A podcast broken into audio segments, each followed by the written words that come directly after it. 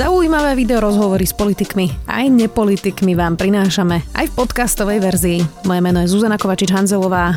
Vítajte pri relácii Rozhovory ZKH v audioverzii. Učitelia veria konšpiráciám. Napríklad až tretina verí, že očkovanie je prípravou na čipovanie a polovica učiteľov by sa vôbec nedala zaočkovať proti koronavírusu, aj keby bola vakcína bezplatná. Vyplýva to z prieskumu medzi učiteľmi agentúry Focus pre stranu Spolu. Čo sme sa z tohto hrozivého prieskumu dozvedeli o slovenských učiteľoch, ktorí formujú slovenské deti a ako s tým ďalej vlastne pracovať. S Jurajom Hybšom, predsedom mimo parlamentnej strany Spolu, vítajte. Dobrý deň. Pán Hybš, tak čo si človek má zobrať týchto šialených e, dát, ktoré sme vlastne videli v tom vašom prieskume? Ja začnem možno najprv pozitívne.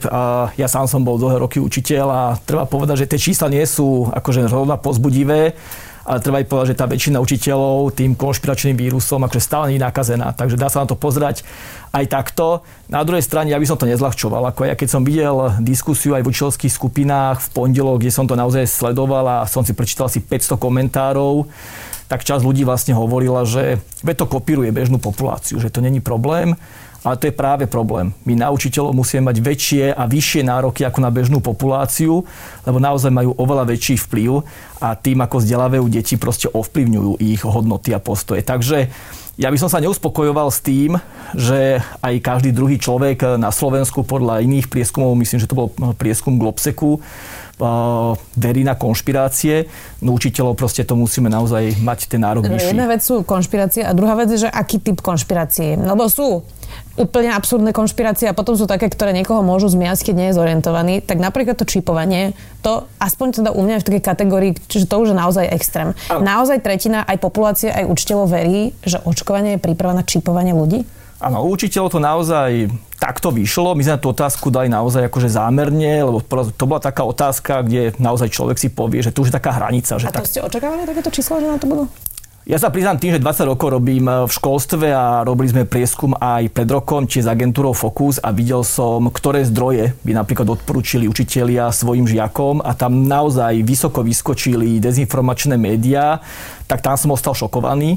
Takže ja som bol trochu pripravený, že to číslo nebude úplne nízke, ale priznám sa, že nečakal som ho až, až takéto vysoké a zároveň tam aj tie dáta hovoria aj o tom, že nie len, že ako veria konšpiráciám, ale tam je obrovská nedôvera voči vláde a to teraz v čase pandémie je obrovský problém, takže ten prieskum bol naozaj postavený tak širokospektrálne a ukazuje nám naozaj, že v celku veľké problémy. Ja by som vás zacitovala z toho prieskumu, 48% učiteľov druhého stupňa vlastne neverí, že slovenská vláda poskytuje pravdivé informácie o koronavíruse. Ale koho to je chyba? No toto je chyba vlády, ako to asi není chyba, chyba učiteľov a na to existuje v podstate aj jednoduché vysvetlenie. Tým, ako vláda aj premiér vlastne komunikujú té, e, témy, buď niečo povedia, na druhý deň to zmenia, tie veci nie sú zrozumiteľné a jasné. Ja to hovorím na jednoduchom príklade z minulého týždňa, keď e, sa v nedelu na obed ohlási cez médiá, že zatvárame stredné školy, to môžeme považovať za absolútnu nepripravenosť a čo iné sa dá potom očakávať od učiteľov. Im sa v nedelu na obed oznámi, školy stredné sú zavreté, zariate sa nejako, nie sú na to pripravení. Decka boli vo vlakoch, vracej sa naspäť domov, učiteľia teraz uh, musí zariadiť si dištančnú výučbu. Tým pádom sa to potom objavuje presne v takýchto prieskumoch, že tá dôvera voči vláde proste klesá, čo je vysoko problematické práve keď je teraz táto náročná doba, doba pandémie. No, dobre, ale jedna vec je, že či sú chaotické nejaké nariadenia, ale toto explicitne hovorí, že neveria, že im vláda poskytuje pravdivé informácie o koronavíruse.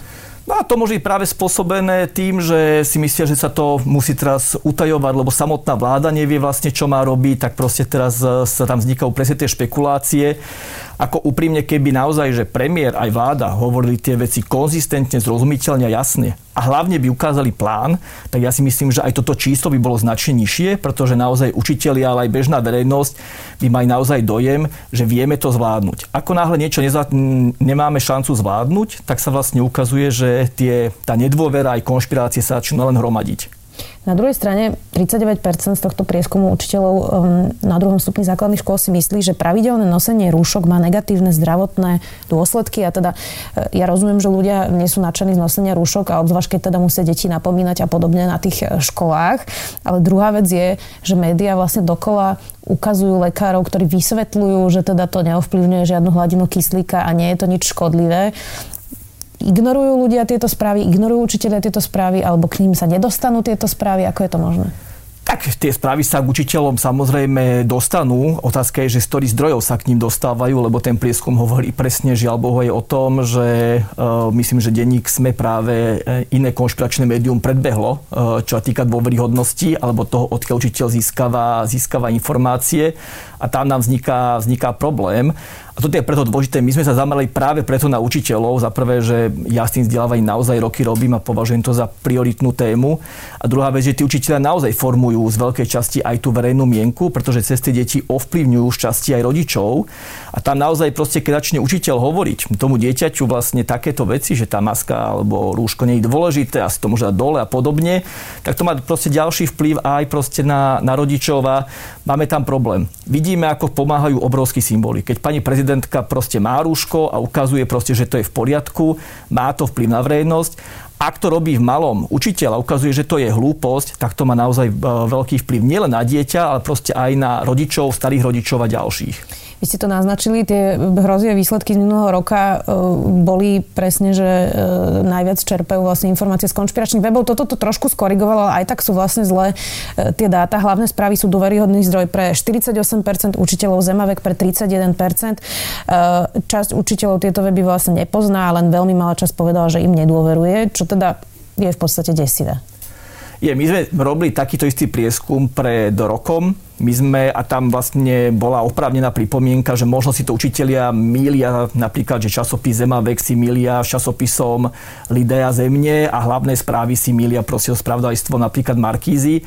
Tentokrát sme naozaj ukazovali tým učiteľom, anketári, že či to naozaj je teda to médium, o ktorom sa rozprávame a tie čísla naozaj... Čiže už sa nedalo pomýliť? Tuto už naozaj, že učiteľ reálne mohol povedať, že to médium nepozná, takže to sú očistené dáta a napriek tomu učiteľ, ktorý pozná e, hlavné správy SK, tak sa naozaj to médium dostalo vysoko a toto pre toho učiteľa napríklad je jeden e, zo zdrojov informácií ohľadne, ohľadne korony. A samozrejme práve toto médium je jedno z tých, ktoré šíri tie informácie, ako sa vďaka rúškam zadusíme vďaka CO2 a podobné vedecké nezmysly. Robíme chybu niekde my média? Alebo kde vidíte príčinu tohto?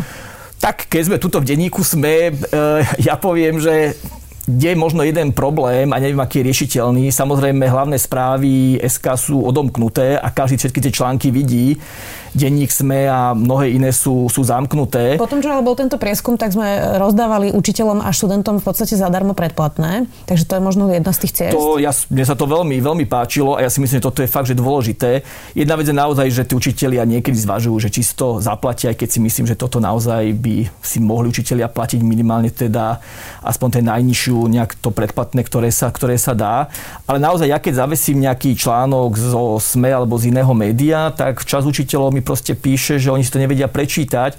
Snažím sa to odomýkať, ak je, ak je tá možnosť, ak to nejaké médium poskytuje, ale naozaj toto je jedna z veľmi častých spätných väzieb. My to nemáme, za to sa musí platiť. Dobre, slobodné médiá, ale teda musia z niečoho žiť. Tá, e, to, to, proste to jednoducho bude to platený obsah. Čiže čo by bolo riešenie, keby na škole kúpili predplatné učiteľom a môžu si to v práci na počítači prečítať?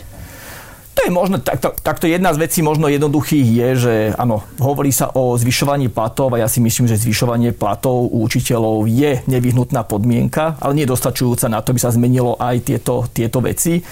A, a učiteľe by proste teraz povedali, že tých 5, 7, 10 eur mesačne je, je úplne v poriadku. To je jedna z vecí. Ale zase to nestačí len teraz, že otvoríme uh, dajme to, že slobodné médiá. No presne, či to obstojí, lebo aktuality sú zadarmo. Televízie vysielajú vlastne, to má naozaj každý e, doma zadarmo a to sú vlastne štandardné médiá, ktoré prinášajú pravdivé informácie. Uh, prečo teda, to, ne, neobstojí podľa mňa to, že, že si nezaplatí 5 eur za, za predplatné, keď si môže večer zapnúť aspoň správy a dostať relevantné informácie. O, povedzme si, úplne otvorene, že akákoľvek e, zmena v školstve si vyžaduje naozaj že súbor opatrení. Aj tuto, keď sme teraz povedali, že otvoríme a celý denník sme bude zadarmo, tak o rok, keď budeme robiť prieskum, nechcem byť skeptický, ale tie dáta nebudú akože úplne iné. Mm. Tam my musíme zmeniť akože kopec vecí. Jedna z vecí je napríklad, že koho e, pripravujeme ako učiteľa na to budúce povolanie, ako tých ľudí vyberáme, akú dostávajú prípravu. Dnes nie je tajomstvom, že naozaj e, ľudia, ktorí sa hlásia na pedagogické smery, e, veľakrát to majú ako druhú až tretiu voľbu. Nedostali sme sa inde, tak ideme tam. Samotná príprava učiteľov povedzme si tiež otvorenie, není zrovna teraz ako plejádou ukážky, ako sa robí kritické myslenie. Proste je to naozaj, že sú prednášky, študenti si píšu poznámky a potom majú ísť nejakým spôsobom učiť. Tretí problém je samozrejme to, že keď máme učiteľov už v tých školách, oni naozaj majú minimálnu podporu, čo týka že metodickú alebo ďalšieho vzdelávania, ak to neberieme ako formalitu. Ja som uvádzal príklad pred troma týždňami, kde som sa prihlásil dobrovoľne na vzdelávanie metodicko-pedagogického centra, čo je štátna inštitúcia, patria sa pod ministerstvo školstva. A chcel som sa naučiť teda ako e, dištančne vzdelávať. Na tomto seminári som sa ocitol úplne sám. A keď hovorím, že sám, tam neprišiel ani lektor. A tam sa vlastne presne ukázalo to, že to je obrovská formalita. Ako je možné, že neprišiel lektor? No, ja som aj písal, že či teda začneme to vzdelávanie, začalo to 9 ráno. Do dnešného dňa mi neprišla odpoveď. Okrem toho, aj stránka, ktorá mala ponúkať vzdelávacie kurzy pre učiteľov, tak vlastne bola vypnutá. Takže toto je ten problém, ktorý učitelia ale aj potvrdzujú aj v prieskumoch, dokonca v prieskume samotného ministerstva školstva, ktorý bol zverejnený minulý mesiac, kde hovorili učitelia, ak sa znovu zavrú školy, tak 4 z 5 učiteľov by chceli, aby ich niekto pripravil, ako vzdelávať a to sa dnes nedeje. Čiže tí učiteľe naozaj potom volajú a žiaľ Bohu, ten, tá ponuka je v celku malá. Inak z tohto vášho prieskumu, už keď o tomto rozprávame, e, až 49% učiteľov je nespokojných tým, že teda nemá technickú podporu počas pandémie, internet, dáta či neobmedzené volania žiakom a učiteľom. Štát nechal tento problém na učiteľoch, museli sami platiť dátové služby, to ste povedali vy, to je váš citát. O tomto sa teda vlastne veľa diskutovalo, že ako majú vlastne technickú podporu učitelia a či majú mnohí tie technické zručnosti na to, aby teda teraz zoomovali s deťmi, e, aby s nimi nejako interaktívne pracovali. Ako sme na tom? Takto ja nechcem v tomto prípade určite haniť učiteľov. Ako nikto nebol pripravený na prvú vlnu korony a tu naozaj treba za pravdu, ani ministerstvo školstva nečakalo, že toto sa stane a zároveň tam bola naozaj, že výmena vlády. Ja som veľmi opatrný k vyjadreniam, kde sa hovorí, že ako sme úžasne zvládli tie, to, to digitálne vzdelávanie, že nejako sme to nakoniec dali. Ja si myslím, že to nedali. Ako realita je naozaj taká, že keď sa naozaj spýtate aj učiteľov, aj rodičov, aj študentov, ako prebiehala tá online výučba. Väčšinou to naozaj bolo proste tak, povedzme, taká katastrofa. Že buď učiteľ do toho monitoru niečo rozprával, Úplne jedna z bežných metód bola teraz, že učiteľ si nazdielal obrazovku, má tam Word a tam ťukal e, poznámky, alebo len zadával úlohy, ktoré dieťa malo vypracovať. Toto není ale e, online vzdelávanie alebo dištančná výučba. To je horšie, ako keď teraz učiteľ je v triede a prednáša spred tabula, diktuje poznámky čo je najčastejšia forma výužby na slovenských školách a my dnes vieme, že takto mozog nefunguje, ako veľa, veľa z nás si to zažilo, že teraz sedieť niekoľko hodín v triede a počúvať učiteľa, ako zrovna toto asi nie je to, čo nás reálne posúva. Takže to digitálne vzdelávanie sme uh, z veľkej časti nezvládli. Na druhej strane treba povedať, že čo sa stalo v tej prvej vlne korony a to podľa mňa si zaslúži ocenenie, to boli, že tí učiteľia, keď nedostávali podporu od štátu, začali si pomáhať sami Začali si teraz robiť sami webináre, vymieniali si skúsenosti, rady. Ja som spúšťal v rámci pandémie prvý webinár, tam sa nahlásilo stovky učiteľov za jedno poobedie. Dobre, ale nie je to teda práve tí aktívni, ktorí teda by pracovali inak možno aj keby nebola pandémia a potom je tam stále ešte nejaká skupina učiteľov, ktorí sú pasívni a jednoducho poslali deťom nejaké poznámky? Takto, že netreba si robiť ilúziu, že my nemáme v slovenskom školstve 100% špičkových učiteľov. Keby to tak bolo, my nemusíme robiť žiadnu reformu školstva. Ako my tam máme naozaj, že špičkových, máme tam učiteľov, ktorí sú ochotní sa ďalej vzdelávať a zlepšovať sa a máme tam učiteľov, ktorí tam nemajú čo robiť, aj keď dáte akúkoľvek podporu, proste oni, im sa nechce, majú k tomu možno odpor a možno sú na tom naozaj mieste omylom. To, a to sa... asi aká skupina táto posledná? To si ja netrúfam povedať, ale to je niečo podobné, ako keď sa bavíme o tých ľuďoch, že 30% verí konšpiráciám.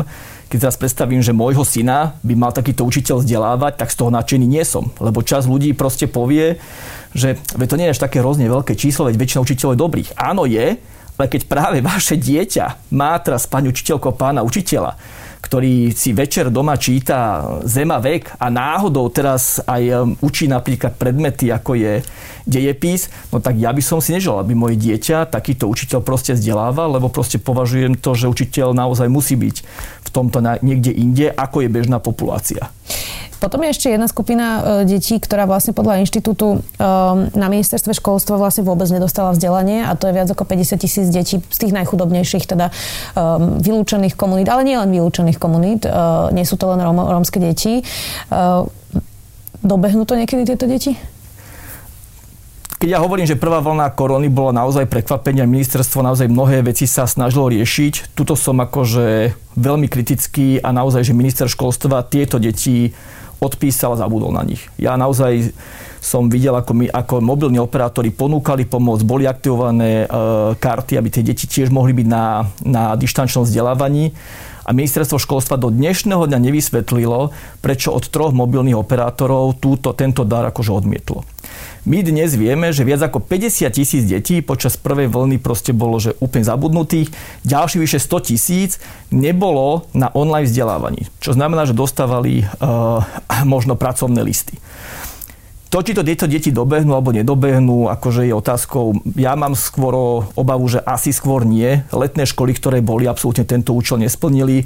Ten počet detí, ktorí sa zúčastnili letných škôl, podľa údajov, ktoré mám, je okolo 8 tisíc, čiže to nezodpovedalo uh, týmto číslom. Keď sme pri tých úplne najchudobnejších, napríklad tie deti z osád, e, ja viem, že tie tablety a dáta by vyriešili nejakú skupinu chudobných detí a absolútne s tým súhlasím, ale e, ne, ako by to fungovalo, chodím po osadách, e, dieťa, ktoré hladné, rodiny, ktoré riešia, čo budú každý deň jesť, by dostali tablet s internetom a dieťa, ktoré sa nemá kde vôbec ani učiť v tej chatrči, by sa učilo z tabletu. Nie je to absurdné? Nie je toto, nie je toto neriešiteľná situácia momentálne v tom stave osad, aké ich máme?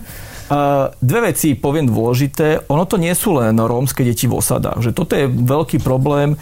Ja bývam na Lazoch na strednom Slovensku a mne písali mamičky z, z dediny, ktoré je od nás 10 kilometrov, či im neviem zabezpečiť uh, mobil s, s internetom, pretože oni to nemôžu dovoliť. A to, to neboli uh, rómske rodiny, takže máme tu množstvo matiek samoživiteľiek, proste, ktoré naozaj, že není nich štandard mať notebook a silné internetové pripojenie, proste také niečo doma nie je a to je naozaj, že veľká časť akože slovenskej populácie. My zase tu nemôžeme žiť teraz v ilúzii, že každá domácnosť má uh, jeden notebook a optický kábel.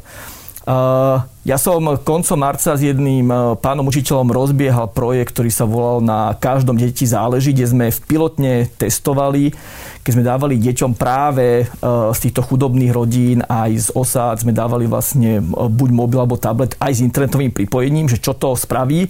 Bolo to presne pilot, ktorý prizvali aj ministerstvo školstva, aby si o tom zbieralo dáta a vychytávali sme aj problémy, ktoré tam sú. A presne tam častokrát vzniká ten mýtus, že tie rómske deti sa nechcú učiť, ani ten internet tak nechcú používať a tá škola nezaujíma. Tam sa ukázal proste úplný opak. Tie detská chceli byť v kontakte so svojimi spolužiakmi, chceli byť so svojimi učiteľmi. Jasné, že to nie je ľahké, v akých podmienkach sa nachádzajú, ale o to viac sa proste musíme snažiť.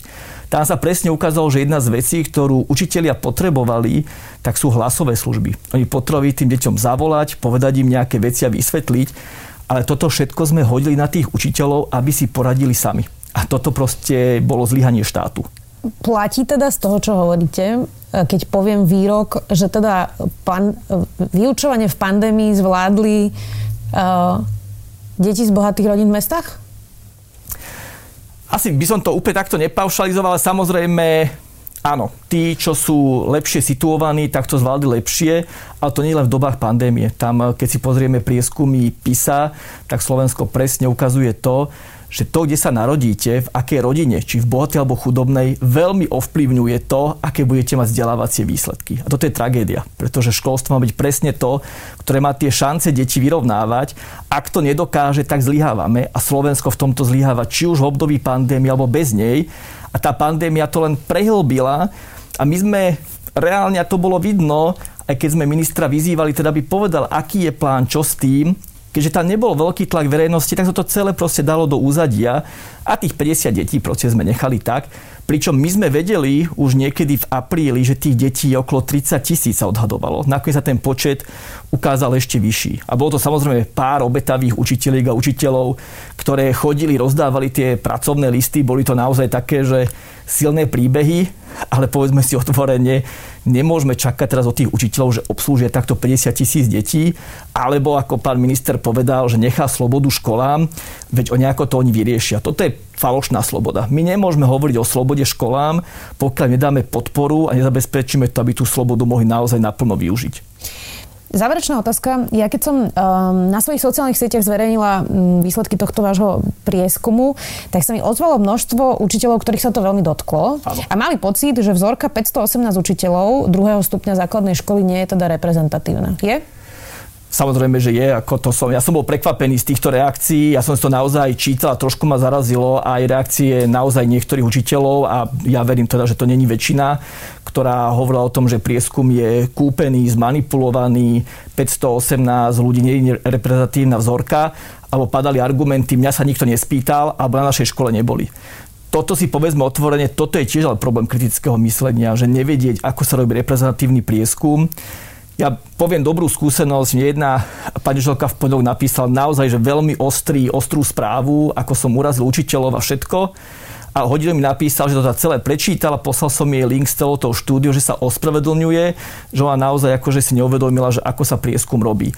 A toto ja ocenujem aj na učiteľovi, že dokáže si priznať vlastnú chybu a naštudovať si, ako to funguje, lebo o tom je učiteľ. Pokiaľ sa učiteľ není ochotný sám vzdelávať, tak není dobrým učiteľom. Čo by ste ale odkázali tým ľuďom, ktorí presne ako ste popisovali, že možno to robia najlepšie ako vedia, ale nemajú ten, tú podporu vlastne nemajú tie metodické školenia, o ktorých ste hovorili, sú v tom vlastne sami hodení a cítia sa, že toto je nefér voči ním, že teraz počúvajú, že akí sú učitelia, čomu všetkému veria a čo všetko šíria za konšpirácie.